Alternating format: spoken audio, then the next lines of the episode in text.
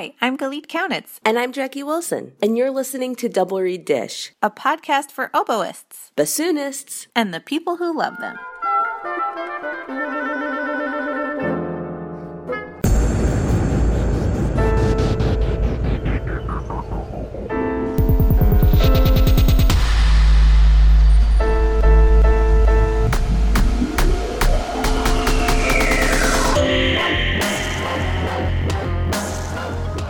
We are here at Miami University Bassoon Day with the maker of the magic. the real deal, the powerhouse. we are here with Emily Prohaska, bassoon student, who organized this bassoon day as her honors project. Welcome, Emily. Thank you. Thank you for having me. Tell us a little bit about why you started the bassoon day in the first place. So, I'm a senior here at Miami studying um, bassoon performance and arts management. So, I have two majors, and I'm a member of the honors program. And I was interested in pursuing an honors with distinction project. Um, and I wanted something that combined combined both my passions for playing bassoon and my arts management interests. And so I thought, why not a bassoon day? And the idea came to me in the spring and I kind of formulated over the over the summer months. But um, I was thinking, you know, IDRS only rolls around once a year, and for students like me, it's kind of uh, inconvenient to fly to like Granada, Spain, or a location like that to engage in master classes, meet with vendors, network, that sort of thing. So I thought there needed to be some sort of location in the area that was more accessible to students of all ages. And today we have high school students here, middle school students, college students, and graduate students, and then just professionals, local freelancers. And so I wanted a venue and a space and a location that would be accessible to a lot of people that could that could come and experience these things outside of an international conference. Um, so I decided to present the idea to the honors program and to Dr. Reynolds, and I asked him to be my advisor for the project. And we just um, went to town planning it this summer, and it's just been a continuing process. And when you dreamed the dream of dreams, what what did you think of to include in this all-star lineup that you have here? Well, my first request uh, was I think I was scrolling through Facebook one day and I saw, of course, I'm a huge fan of your podcast series. Go on.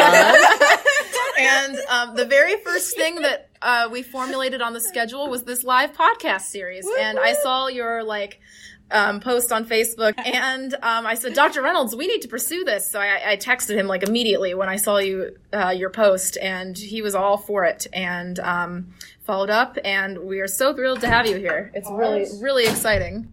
So you have the ultimate podcast divas here, but how did you formulate the other events that you wanted to? I mean, once you got the most important part out of the way, then how did you go about uh, formulating the rest of the day? Well, of course, nothing can compare to this. So. Correct. Everything else is just a letdown. No, just kidding. We um, we're really lucky to have everyone involved here. Keith Buncke, who is principal bassoonist in the Chicago Symphony, is with us, and he will be giving a master class and performing later this afternoon. We were thinking who would be a an artist that you know maybe students wouldn't have access to meeting. And Dr. Reynolds is good friends with Keith. They went to Interlochen Arts Academy um, together and have studied with some of the same teachers. And he pitched him the idea, and he was all for it. And we're absolutely um, thrilled to have him here. So really, the idea was trying to find somebody that uh, students maybe wouldn't get to interact with if they were on a college visit or a at a summer festival and that sort of thing. So we're really lucky um, to have to have him. And then uh, many fabulous vendors are here with us today, and we're very thankful for them giving up their time and coming. And uh, it's really an exciting schedule. So a little bit ago, we were hanging out backstage and we were talking about your next steps, and you are right in the middle of the intense process of applying for graduate schools. And we have a lot of student listeners who will go through this, are currently going through this. So, um, talk to us a little bit about your experience and maybe give those students some words of encouragement um, during this time. Everyone's got to go through it, but you're in the middle of it, so we want your perspective. Yeah, that's that's great. So I have one more audition left. I've already had five, and I think my best piece of advice is to start the process early. First of all, I think there's a lot of I've already been through actually two rounds of these auditions because I applied for my undergraduate degree as well, and I think uh, visiting the schools, taking lessons with the professor is just as important in graduate school as it is in undergraduate school. Really getting a sense for the, the, the program um, and developing that relationship. So starting early is really important. Um, I think also trying to learn as much about the program as you can, interacting with other graduate students that are already studying there. I've spent a couple of days at all the schools that I've applying have been applying to, trying to listen to concerts, um, take lessons, meet students. I think that's really important. And my best piece of advice is no matter what the results, um, it will work out in the end. It's a very stressful time, but I think you're putting in the work and you're developing those relationships. And I, I like to believe that everything happens for a reason. So uh, I think the universe will work out that way. So we'll see where I end up, but it's exciting. It's beautiful. And what are you going to do for self care when this is all tied up in a neat little bow and you have some time to relax? So as soon as my last my last audition is next weekend, and um, as soon as that is over, I think I'm gonna take a day off and definitely watch some Netflix, um, spend time with my family, uh, my pets, um, hike. I'm like really into being outdoors, so maybe take a walk if it's warm enough, bike, um, just do something relaxing and not bassoon related. I will not be opening my bassoon case for a day, but then after that, it's back to recital planning and practicing. So perfect. Well, Emily, we can't wait to watch you take over the bassoon world That's and see right. all the amazing things that are going to come. And, you know, once you're a colleague, welcome you on Double Reed Dish. Thank you. That was so nice. Thanks for interviewing me.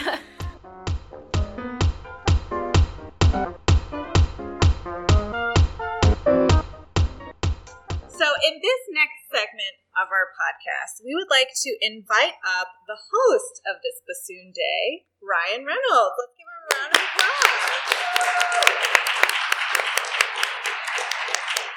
We love to start by asking how you came to the bassoon in the first place. Oh, yeah. So, my, my story is a little bit different than a lot of people's. Uh, I uh, had a middle school band director for a father so I knew I was going to do music no matter what. It was inevitable. I wasn't particularly hot on the idea. Uh, he had about 10 trumpets sitting in a closet just waiting for me, right? and I remember when I was in fifth grade hearing the uh, sixth graders, they gave us a concert so that we could hear what the instruments sounded like and we could choose accordingly. And either I had a really poor ear at the time or the bassoonist was really bad because I thought the bassoon only played one note. Oopsie. And I thought that would just be the easiest thing to do you know, if I had to do it, I, I can just sit there and play one note over and over. I figured out pretty quickly that there were about three and a half octaves of notes, and uh, the challenge of it is what actually became fun and addicting. So, talk to us about um, where you went to school, your education and training journey. How did you get to where you are today? Sure. I was uh, really, really fortunate to grow up in northern Michigan, uh, just about two hours away from the Interlochen Arts Academy. And I ended up going there for all four years of my high school and studied with uh, Eric Stomberg.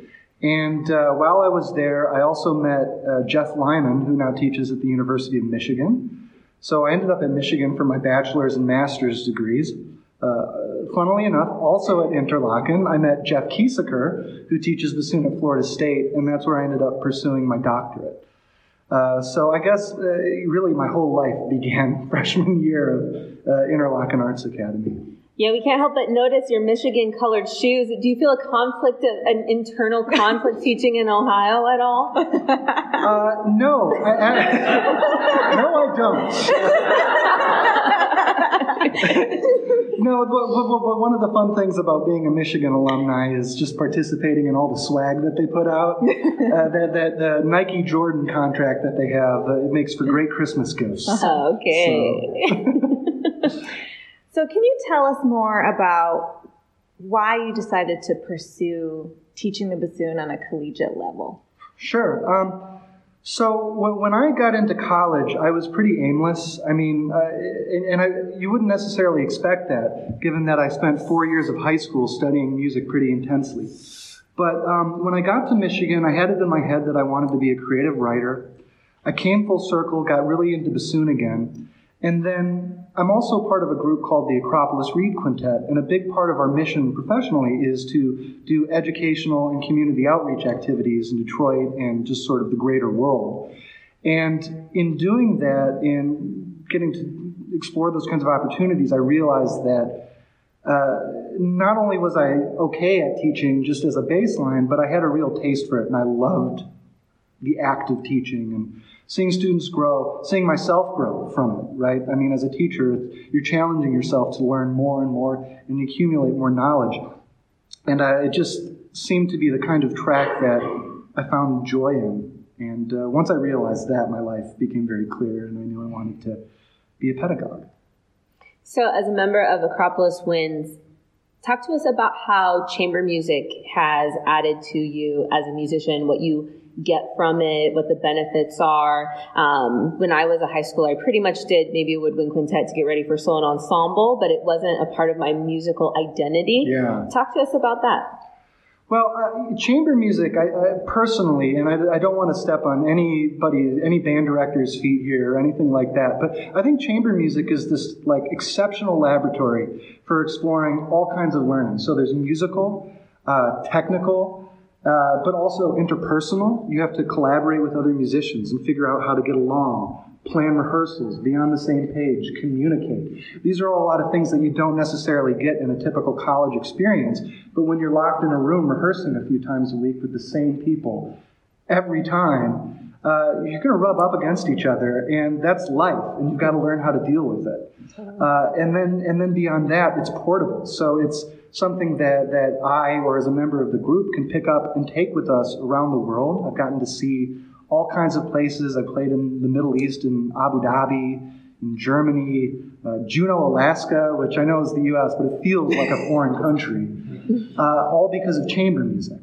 So, uh, you know, for anybody in the audience that uh, is looking at going into college or is in college currently, and you just haven't dived into, you know, your wind quintet or, or reed quintet perhaps, uh, I, I, really can't encourage it enough. And, and that's why we try to do things here like have the Miami Bassoon Quartet. Uh, you know, they do exceptional work and a lot of it every week. And that they, they, I know they get a lot from it, and that's the whole point. Mm-hmm. One of my favorite questions to ask is Can you share with us an embarrassing moment that happened to you on stage? Sure. Uh, there's so many. How do you choose? So uh, uh, the the first one that comes to mind, I'll skip over all the I left my music off stage kind of thing. This happened about 20. Um, but uh, so. with Acropolis, there are a couple of us in the group that usually present the concerts from the stage. We inform the audience about the pieces we play, talk about the composers, and uh, it's nothing difficult. I'm usually pretty good at just talking about music. And uh, there was just this concert that we were playing in Gettysburg, Pennsylvania.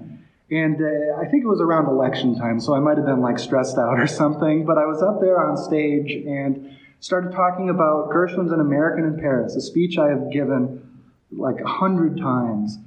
And I got to the middle of it and completely forgot everything I had rehearsed for like the prior two years. I had no idea what I was going to say next. And I left it on a cliffhanger. Like, the really interesting thing is. Nothing. nothing interesting. And I, I, I, I literally had nothing. And I looked to the group and I said, Guys, I'm sorry, I'm froze. the audience is like, cool, sounds like a great piece. yeah, exactly. It's, uh, but fortunately, it's only ever happened the one time. Better, better me talking than when I'm playing bassoon, I suppose. okay, well, we have a firm stance in this family, mm-hmm. but we need to ask you the really um, big, important question this now. the real deal. All right. Beyonce or Lady Gaga? Lady Gaga. Uh, off the stage with you. Goodbye. Thank you,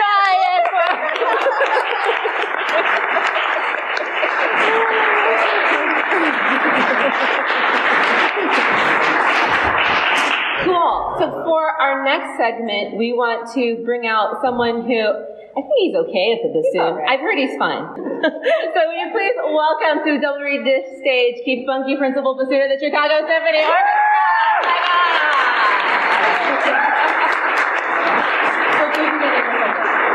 So the audience already heard our favorite question to start with. How did you begin playing the bassoon? Uh, so my first instrument was piano, which my mom kind of uh, started my sister and I on. Um, I think I was like seven, and then I played cello for a few years, starting at age nine, like fourth grade, kind of starting in orchestra. And I wasn't super into either one of those instruments. Um, didn't really kindle the musical fire in- inside of me so much. Um, but then uh, I, I listened to some recordings of the uh, Brandenburg Concerto, specifically the first one, which actually has bassoon in it, and an oboe as well. And I, um, so I really was attracted to the sound of those wind instruments. And um, so then I, I went home and looked looked up both the oboe and the bassoon in the encyclopedia. And um, the bassoonist, like in the picture in the encyclopedia, looked really relaxed. it was really comfortable. How the oboist look. Well, the oboist looked like really red in the uncomfortable. So I think that maybe that influenced me to uh, play the bassoon. But then we were able to find a private teacher, and then pretty soon I was in sixth grade band and so forth. So tell us a little bit more about your educational journey, your training, and maybe more about how you got to where you are today. Sure. Yeah. So um, it's uh, it was really interesting to hear uh, Ryan talk about his uh, past with Interlochen. That's something that we we have in common that we share. I, actually, I met Ryan. I think we first met at the Interlochen Bassoon Institute back in 2008, and uh, so uh, I had uh, you know really good private teachers. You know, started with studied with Mark Eubanks in Portland, Oregon. He was uh, previous uh, principal bassoonist of the Oregon Symphony. Um, so he got me off on a really good foot. And then I went to Interlochen for my junior and senior years of high school, so my last last two years of high school, and uh, also studied with Dr. Eric Stomberg. And um, that I think I think when I got there, that's when I really kind of started getting serious about like music in general, and also like playing the bassoon. And it, it was a great like environment for me just to kind of like kind of get obsessed with it and and really um, kind of dive, take a deeper dive into it.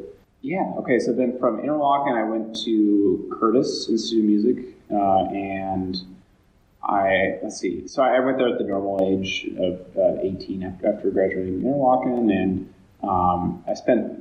I ended up spending three years there. I um, auditioned for the Atlanta Symphony. This was the beginning of my third year at Curtis, and you know I think no one really expects to win an audition, obviously. Um, but uh, you know, that I, I got to the uh, trials with that, and, and um, that that year was kind of uh, you know spent. Um, I think really kind of gearing up for that, like getting ready for that trial process and everything, and so it, was, it ended up being a pretty long, kind of drawn out process. But then, uh, so then I started with the Atlanta Symphony um, right after my third year from out of Curtis, and then um, kind of during my first season, first and only season with the Atlanta Symphony, I um, the CSO position opened up, and uh, you know obviously that's a pretty unique opportunity. So I so I went for that and um, and uh, and won that in January, um, and then I've now been with the CSO for I think this is my fourth season now. Great. And we want to dive more into the process of auditioning and Yeah, um, preparing. But first, we need to know what GIF most accurately portrays how you felt after winning your principal bassoon audition in the Chicago Symphony Orchestra. Very Oh, important question. So these are three choices here. Yes, Uh, which most accurately describes your feelings? Oh gosh, you know, uh, probably probably the upper left. You know, it's funny. I mean, I, I'm I'm not a, the most like outward. It's, so I'm definitely not the elf. You know. and I wasn't so cocky as to be uh, the woman in, in the upper right. So Her name is Beyonce.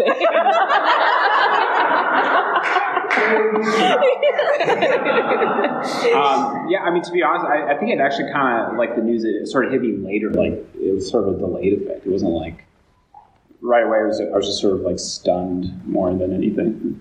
Right. That's amazing. So you talked about getting obsessed was the phrase you used. And you were able a lot of us go to complete our undergrad, go to graduate school, sometimes multiple degrees, in order to get the professional training that we need to enter the field and make a living. Mm-hmm. And you were able to bypass a lot of those years that most people put in. Mm-hmm. So I want to hear about your um, the level of intensity, the approach, and how we can't say how you get those results, but in retrospect, what contributed to being able to bypass those years that many people have to put in?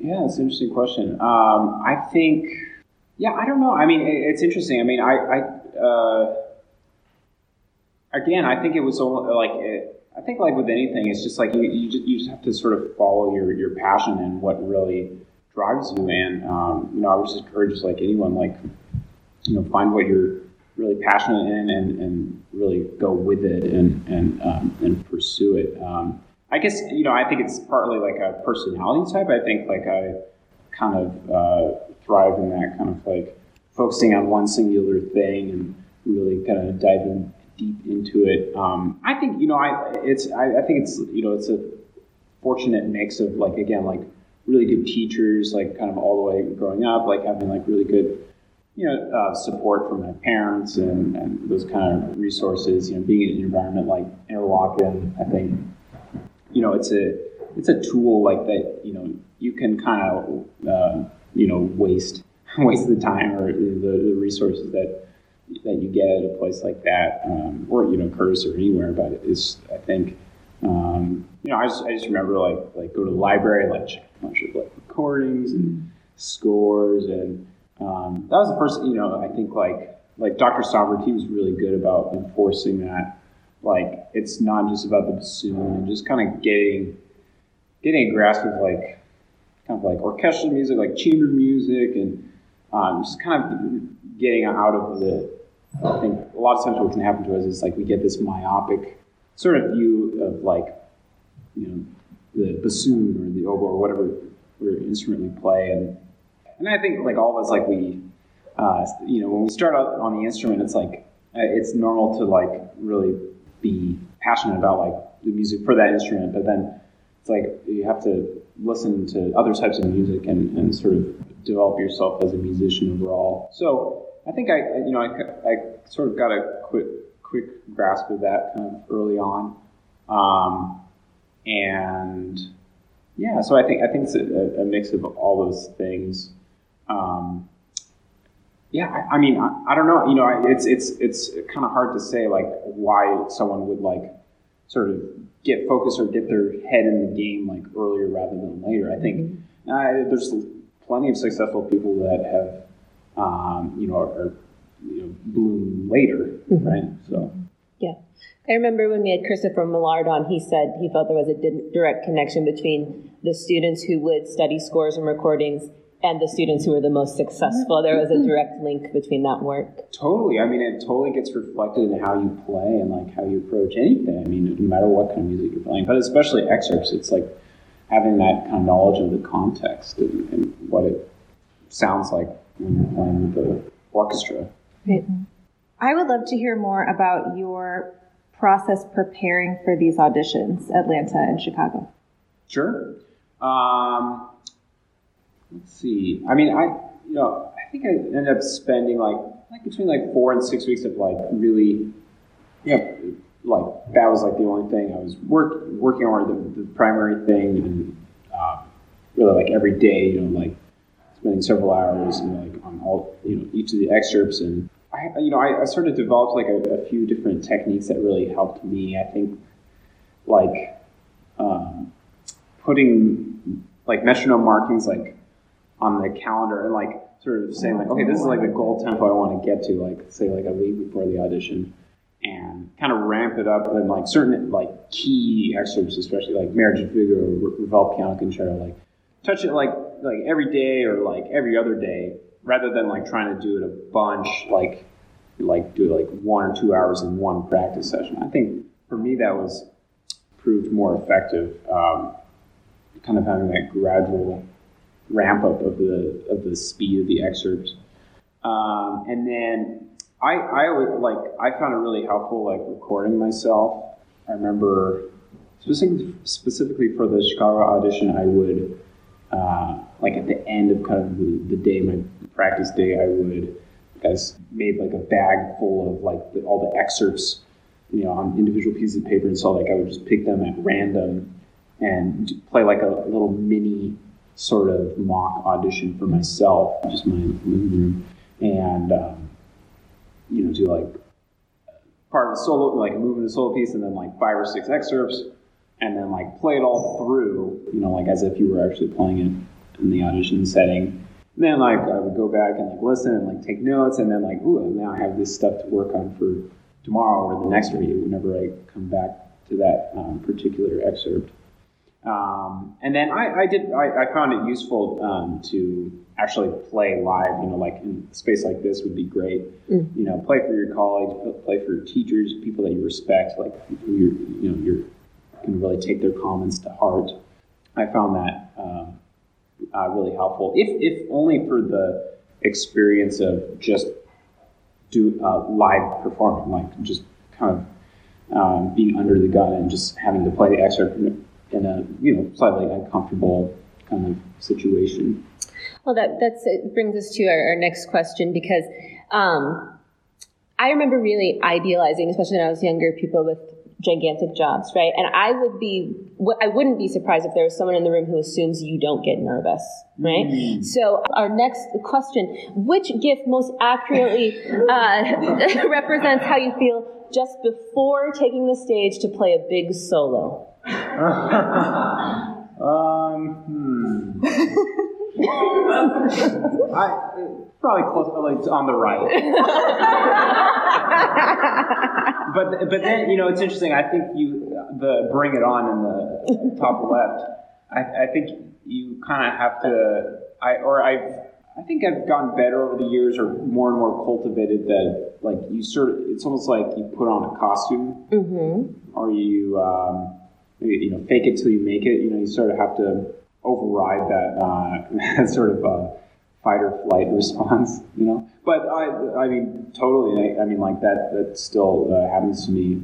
Yeah, it, it, sort of diminishes over time. I think just um, naturally with, with experience and like playing with a you know a great orchestra like Chicago Symphony will definitely like get you that like experience and kind of uh, maybe harden you up a little bit. But you know, I mean, like that that kind of uh, I mean, soul or something. Yeah, it, it, it, there's always an element there for sure. What advice would you give to a young musician to, who aspires to have a career like yours? I think what what I tell my students a lot um, is, I think specifically uh, my teacher at Curtis, uh, uh, Daniel Matsukawa, he was really good about this. Like talking about how you have like two halves to your yourself as a bassoonist and musician. So like one half is like the instrumentalist, like the, bassoonist, like you know you've got the, the reed making and the you know, practicing the scales, practicing fundamentals, and, and, like just like getting better at the instrument um, specifically. And then the other equally important half is is yourself as a musician, and um, you know that kind of goes back to what I was talking about earlier about you know, listening to different recordings and, you know, uh, being curious about like scores and the different composers and all this stuff, you know, like going, you know, I think the great thing of like, like being in school is like you can, you know, go to all these different like live performances, you know, go to performances of your colleagues. I think that's, that's really, really important and, and always like, you know, never taking it for granted, like really being present as you can be and, and, and being, uh, critical too of, of what you're um, listening to.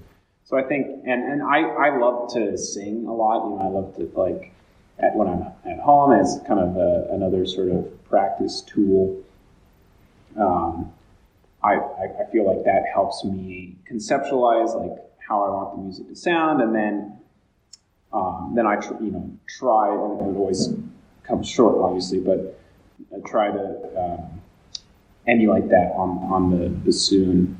So and then you know of course like the like the consistent like hard work and um, dedication like that's the most important thing. It's like you know what you do every day is more important than what you do you know once in a while. Mm-hmm. It's like you know the, the consistent like scales and like long tones and all, all that kind of good stuff. Um, you know, it's like you build it brick by brick. Mm-hmm. Last question. You uh, put in the work and then you reap the reward. Which GIF most accurately represents how you feel after you have done a great job on a big solo? Um, you know, I, I would say it's a mix of King of the World and flopping on the. yeah, I'm not sure what the, the Stewie Stewie Griffin over that. I'm not sure. he sort of looks like PTSD. Cool. So that's our live show for today. Thank you to the Miami University Bassoon Studio, Dr. Reynolds, Keith Buncke, and you all for joining us today. Don't forget to go to Double Reed Dish to find out more about what we do. Jackie, time to end this. Don't make.